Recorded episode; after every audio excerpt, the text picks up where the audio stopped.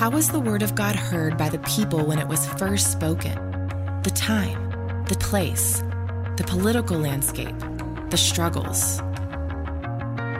And how does the Word of God apply to this time, this place, this political landscape, our struggles?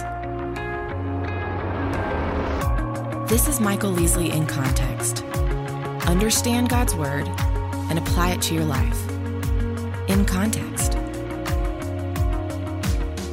Welcome back to our broadcast. We are uh, again delighted to have Dr. Woodrow Kroll. I might mention his middle name because it's I have an affinity to it. Michael Woodrow Michael Kroll. You know what it means, by the way? I do, but I've forgotten. So when I was a kid, I was told it was one who is like God. Michael, El, Elohim, Sure, M. sure, sure, sure. And then when I took Hebrew in seminary, I came to the conclusion that's not right because M, as you know, many times in Hebrew is a question. Hmm. Michael, who is like God? No one, not even the most magnificent angel God created. So whenever I meet a young Michael, I always tell them that story, and they look at me like I'm crazy. Well, Dr. Kroll has a prolific writing ministry, almost 60 books. Uh, again, in our show notes, you can find out about him. Grew up in a pastor's home, Ellwood City, Pennsylvania. He earned his Bachelor of Arts from Barrington College. He went on to Gordon Conwell, where he earned an MDiv in the 70s. Further continued his Master of Theology and Doctor of Theology at Geneva St. Albans Theological Seminary and has done post grad work at Harvard, at Princeton, at UVA, uh, on and on and on. He has ministered and spoken in over 120 countries around the world, pulpits. You may know him, probably, if you know him, from his Back to the Bible broadcast ministry on uh, Christian radio for 23 years. And one of the reasons I wanted to have Dr. Kroll on the broadcast is so many of our younger uh, listeners have not been exposed to some men and women of uh, notoriety and the way God's used them, and God has used Dr. Kroll extraordinarily. Our friend Dr. Erwin Lutzer, the pastor emeritus of the Moody Bible Church in Chicago, said, "quote God has chosen Woodrow Kroll to be the man to sound the alarm of Bible literacy and awaken us to a vision of better days ahead." George Gallup said Woodrow Kroll has been a frontline leader in the effort to bring back the Bible as the foundation of the faith. And I would echo those sentiments. So, what I wanted to do in our second interview with Dr. Kroll was to ask him my 10 questions. So, um, one of the things we do on this broadcast, Dr. Kroll, is the name in context is sort of a double entendre. Uh, I have said for years when we're teaching scripture, must understand the context in which the passage was written before you try to understand it, much less apply it, as well as then asking people how they see their life in the context of where God has placed them. And it's somewhat self evident by your history, but I'm just curious when you look at how God has gifted and skilled and used you, how would you say He's used you in the context of the ministry that you have had and continue to have? Well, let me begin with my own life context. First, I am a dedicated follower of Jesus Christ. I make no apology for that. That's my context, and that context impacts everything else in my life. Beyond that, uh, I'm a husband, married to the same woman, Linda, for 112 years. Sounds too long, I But know. but she's only 45. it's 56 for her and 56 for me. So. oh, you're one of those guys. Okay. Uh, I'm a father. I have four married children living in Nebraska, North Carolina, and Florida. Uh, and here's where I really get proud. I am a grandfather of 16 Goodness. and great grandfather of five boys. Whoa, good for you. So, you know, I have a wonderful family. I'm a neighbor. I hope a good neighbor. I'm a church member. You know, I'm an ordinary person. I have a 1992 Ford F-150 pickup, almost 30 years old I now. love it. But I also have a hybrid electric car, so you know I've got one foot in the, the 50s and you know one foot in the 2020s. So that's the context I live in. How Uh, many the miles does your F 150 have on it? You know, it's not bad. It's only about 157 or so miles. Oh, So you're just getting her broke in. yeah, it's been sitting in a barnyard somewhere. I'm sure. Oh, time. it's not running. See, I thought you had it like frame well, off for storage. No, it's running. It, oh, okay. it runs. In fact, I had to just put a new distributor cap on it, and you know. Now you've those. really aged us all because only those of us that are probably 60 and older know what a distributor is. Second question What's the greatest challenge in your own spiritual journey? You know, I began with a leg up, and I want to admit that right up front. I was born in a uh, Christian family. My father was a pastor. He was bivocational. He uh, pastored two small churches. Uh, in fact, we would go to the large church. That was about 125 people. Wow. we would go to the large church, do Sunday school and church. My family and I would hop in the car and drive seven miles down the road to the small church that held about 50 or 75 people. And we'd do Sunday school and church all over again. So I got in four services before noon every week of the year, every Sunday of the year. But I was saved at age five in that little tiny one room church. I'll never forget it. I began sensing God's call in my life at about age 15. But my leg up, and this is where my great challenge comes from, my leg up, having been born into a Christian family and a family that just lived to serve the Lord, my leg up has disadvantages because I don't have much of a testimony. You know, I don't know any other life. Being saved at age five, I mean, I wasn't saved out of the drug culture. I wasn't out of prison. I wasn't a famous athlete that finally was converted. I mean, nobody invites me on their program to give my testimony because I have been following the Lord almost all the days of my life. I'm glad about that. I am glad that I was born into a Christian family because, as I say, it gave me a leg up. Let me ask you, eh, you know, because a lot of people who were born in a PK or MK have a very different view. When you said I was in two churches and four services, I can hear half the population going, "That's why I left the church." That's exactly right. Yeah, yeah, and that's why I say I have a leg up on spiritual journey because for me it wasn't a problem. Now, yeah, when I was six years old, my mind would wander in that second service and second Sunday school. In fact, I often introduced my wife at public meetings uh, by saying that my dad pastored these two churches. I got to the second church. My six year old mind would wander, and I looked up at the class of girls in Sunday school, and I picked out this one little girl, and I said, Now, maybe that's the girl I'm going to marry.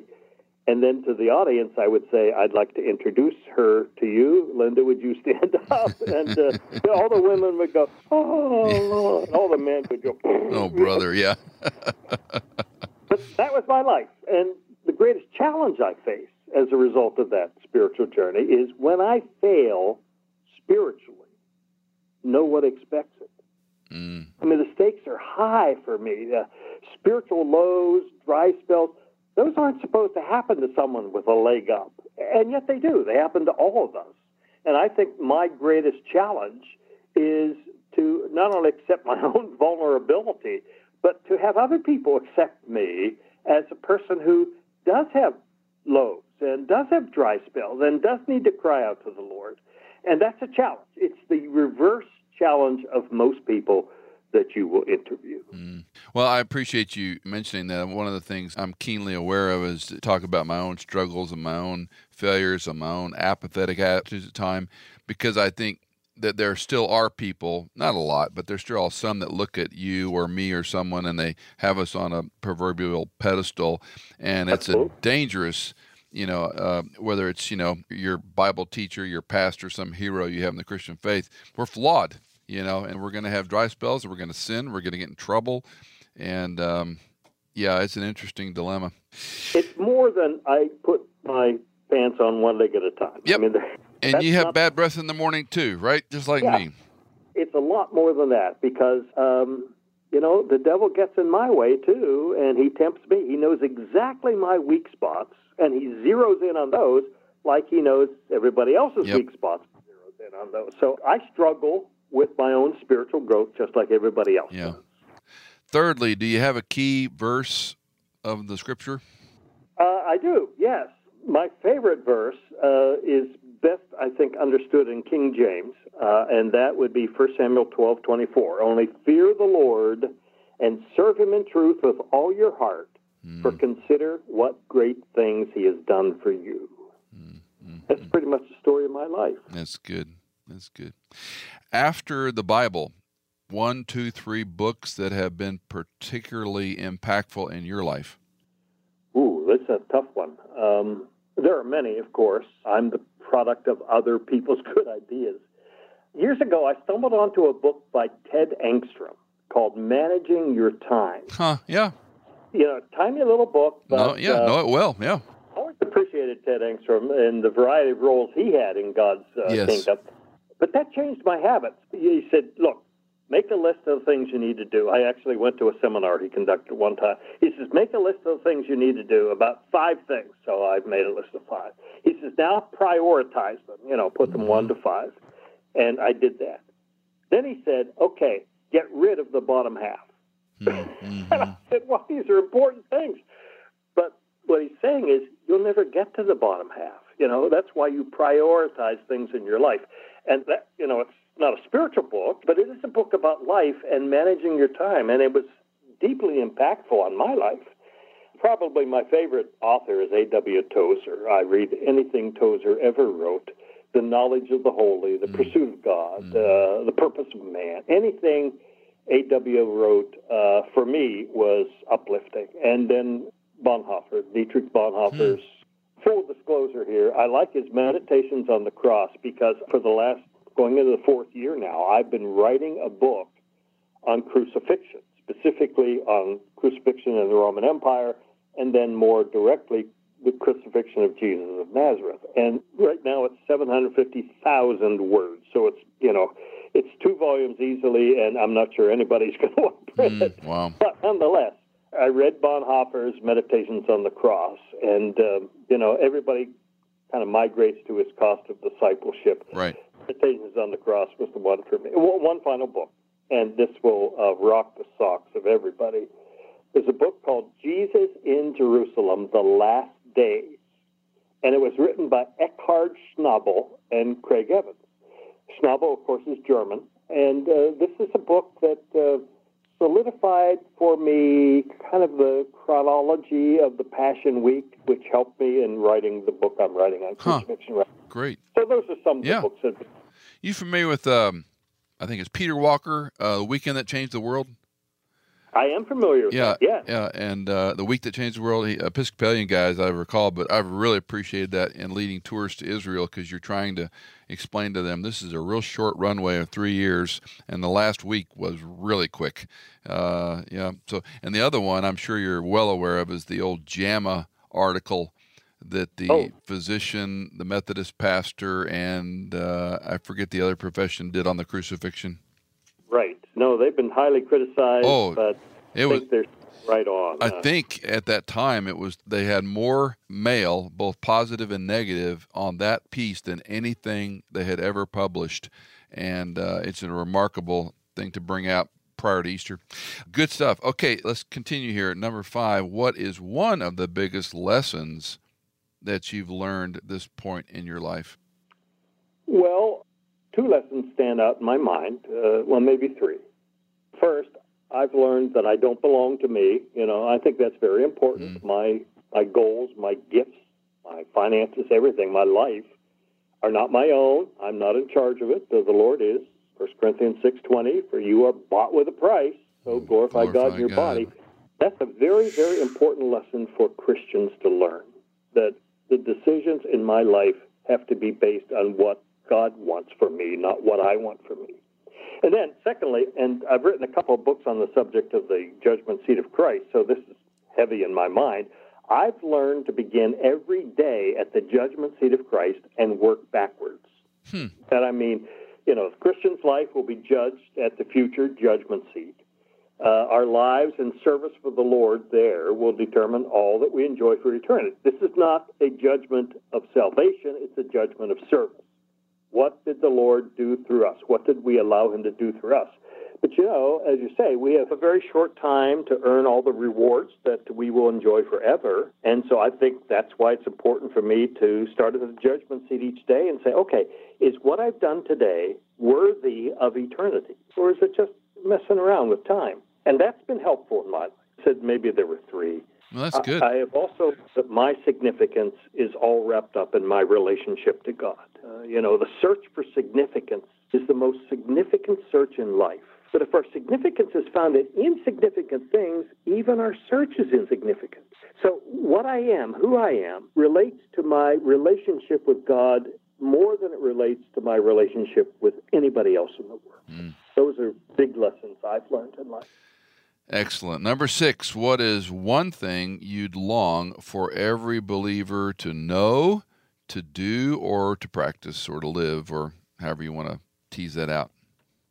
You know, having spent uh, 40 years now researching crucifixion and almost four years writing this book, I think now I would say to every believer, I'd want you to know just how huge was the price that Jesus paid for our salvation. Mm. I mean, it's just, we all think of, you know, Mel Gibson's The Passion of the Christ movie and how gory it was. And I have to tell everyone uh, that wasn't half the story. It is a, an incredible amount of pain and suffering, mm-hmm. both physical and sociological and spiritual. Uh, I mean, it just what I'm doing in the book is I'm looking at crucifixion through the eyes of the architect and through the eyes of the poet and through the eyes of the archaeologist and the biblical historian and the theologian and, and the artist, you know, all these multiple disciplines, seeing how they see the crucifixion of Jesus.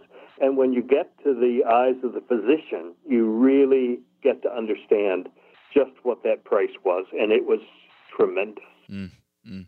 You know, I've often said the physical torment of the crucifixion is unmeasurable compared to the spiritual separation that Christ mm-hmm. endured. And you think of the God man going through this process, it is a remarkable thing. Um, and again, I think we do need a lot of these reminders.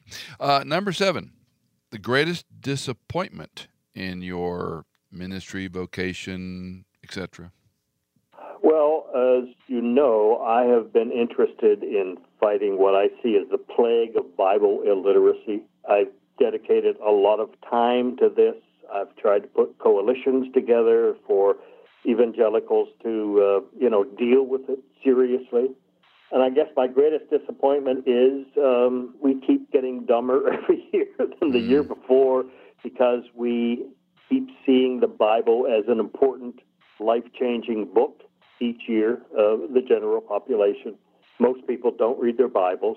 Most Christians don't read their Bibles. And I would say my greatest disappointment in ministry has been um, the continued growth of uh, illiteracy when it comes to knowledge about God's mm-hmm. Word.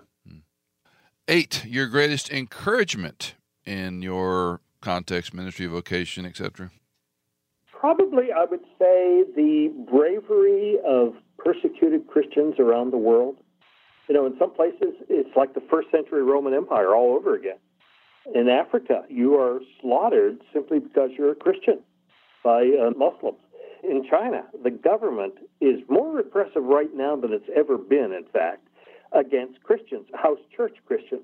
Some years ago, uh, we used to do our Back to the Bible broadcast in Chinese, in Mandarin and we did it with the partnership with Trans World Radio. And since you can't broadcast in China to China, you have to broadcast into the country of China, uh, it came from Guam and it was sent in three signals into China. As a result, I made several trips to China just to meet with people who had listened to the broadcast or, you know, were uh, house church pastors. And one time a Transworld Radio Chinese man and my wife Linda and me, we hopped on a train and went from Hong Kong up to Guangzhou in the lower Cantonese province. Uh, our goal was to deliver Bibles and hymnals to a Chinese pastor. And so the TWR guy, who was Chinese, rode in a different coach on the train than we did.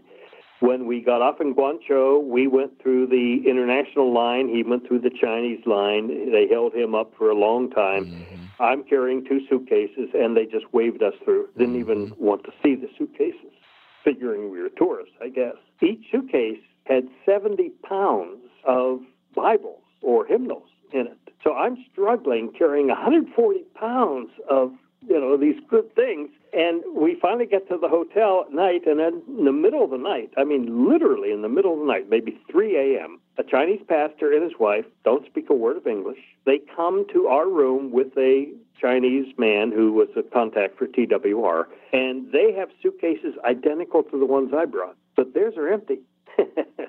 we switch suitcases in the middle of the night. I go out with two empty suitcases. They go back to the interior Wow. mountain with Bibles and hymnals for their church. Wow. I shouldn't have taken so long telling that story because the point of going in was also to spend a little time with Samuel Lamb. Your listeners may be familiar with the name. Zondervan actually did a book called Bold as a Lamb. Samuel Lamb was a pastor, house church pastor in Guangzhou, and we visited him, talked with him at length uh, during his lunch, and uh, he pastored this little church, just a flat in his home. There was no uh, furniture in the house, just benches for the church. They used closed circuit TV to the flat below them because they outgrew the one flat. And he said, I was uh, dragged off to prison for two years, and while I was gone, my congregation doubled in size. Wow. And then two years after that, the police came back again, dragged me off, and this time I think he was gone like 22 years. I mean, a long, long Goodness. time. Goodness. And when he came back, he said the congregation had doubled in size. And then with kind of a glint in his eye, you know, just a little look to you, he said, I think I'm going to write a book on church growth. Go to prison. Don't try to sell it in America. I don't know any pastor who go to prison for 24 yeah, years. I think I'll sit with my congregation size as it is, right? but, but that's the encouragement I get. I get it from Christians who have things much worse than me, and yet there's a smile on their face. Mhm. Uh, you know, they don't complain about what happens to them. They're very vocal in their witness. You know, we went to Samuel's house, his flat, by going through some alleys and some back ways so the police wouldn't follow us directly to his front door. But when we left, he came to his front door out on the street, hugged us, and waved goodbye to us. So they have no fear. I mean, these people have absolutely no fear. And that's a real encouragement to me. I was in Nigeria uh, in ninety, oh goodness, two three, and uh, we spent about a month over there training pastors. And I met a man affectionately referred to as Baba, which is like Grandpa, and uh, almost blind. His wife was blind. A litany of health problems. One of their children had uh, been killed by radical Muslims. The other one had married a Muslim and he was in some respects you know the elder statesman father of this uh, evangelical churches of west africa at the time and i remember talking to him and his wife in this very modest home and you've been there eating pounded yam and some greens and very little meat. I've never met a man who'd been through more difficulties who had more joy about his walk with christ in spite of losing a child in spite of having one married to a Muslim. And, you know, one of those, you know, no health insurance, no social security, no medical assistance, nothing uh, but daily subsistence. And I thought if American believers could get a taste of what it means to have trust in the Lord, no matter your circumstances, we like our creature comforts, Woodrow. Uh, let's go on here. Um, number nine. If you could write a letter to your 19 year old self, what would you say? Oh, wow. Uh, the first thing comes to my mind is Psalm 63. Oh God, you are my God. Earnestly I seek you. My soul thirsts for you. My flesh faints for you. In a dry and weary land where there's no water. If I were to give some advice to myself when I was, you know, entering my early 20s, right out of my teen years, I guess the best piece of advice I could give to my younger self is to seek the Lord on a daily basis. Hmm. Know, Jesus was telling people not to be anxious about the things in their life. We just talked about this food, clothes, you know, the daily needs of life. And after using the birds as an example of how God takes care of his own creation, and then the lilies of the field too, Jesus says in Matthew 6:33, "Seek first the kingdom of God and his righteousness, and all these things will be added to you." Hmm. I can't think of any advice that I would need more to live my life in a way that pleases God and benefits other people than by putting God first and seeing everything in, in my life as kingdom work. You know, whatever I'm doing or whatever it may be, I can bless others and I can do it with the right motivation. And not to get something in return, but just to be God in their lives. Mm. Psalm 105 Seek the Lord and his strength, seek his presence continually. That's the kind of advice I needed as a 19 year old. Larry Moyer, mutual friend of ours, said, uh, Your life should be a thank you back to God. I like that thinking, similar to yours. Okay, final question. What do you want your epitaph to read, Dr. Kroll? you know, actually, Linda and I already have a headstone with our epitaph yeah. on it. In fact, when it went up, we live in a small town, Ashland, Nebraska, population 2,000 or so. And when that headstone went up in our local cemetery, everybody asked her if I was dead because the name is, you know. Uh, this is quite a story of how we came to have this headstone. This is a black onyx Bible. It came from India. It measures 48 inches wide by 72 inches high. Whoa. That's four by six, four feet by six. I mean, this thing is so big, you might be able to see it from space. I don't know. It's, it's and uh, we got it as a gift, which is why we have something that size.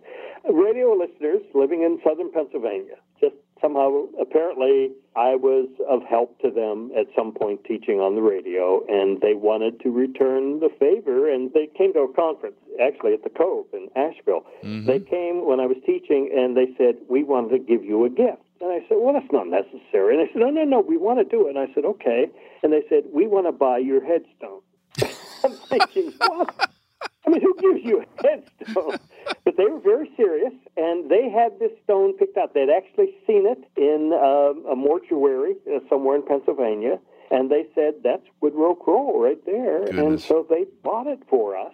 It had to be shipped to Nebraska and set in our local cemetery. So they went back to the mortuary where they saw the stone originally, and they asked the guy there, uh, would he be able to ship it to Nebraska? And he said, Well, I could. It'll be expensive, but I could do it. And they said, Well, it's a gift we're giving to Woodrow Kroll. And the guy said, Well, I hear him on the radio all the time.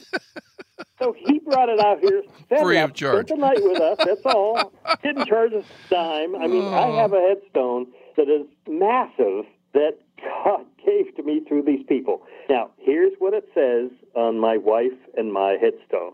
It's Numbers 32, 12, and these words only. They have wholly followed the Lord. Whoa. That's the quote. Whoa.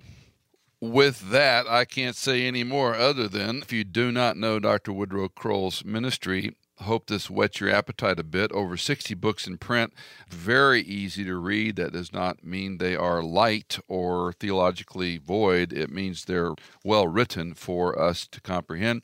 Most known, perhaps, as the president and voice of Back to the Bible for 23 years. Now, with God's kindness, the Helios Project. And again, we'll have information in the show notes about how you can learn about the device, about what it does, as well as supporting the effort and perhaps purchasing one for yourself or friends. Dr. Kroll, it's been a pleasure to have you on the broadcast. Thank you for your ministry, thank you for your faithfulness, and thank you for your time. Thank you so much. Blessings to you and to all your listeners as well. Michael Easley in Context is fully funded by our listeners. If you are a regular listener, would you consider giving a one time or perhaps monthly donation to support our ministry? You can give at michaelincontext.com. In Context is edited, mixed, and mastered by Tim Hull, produced by Hannah Seymour, and music composed by Tycho and Blair Masters.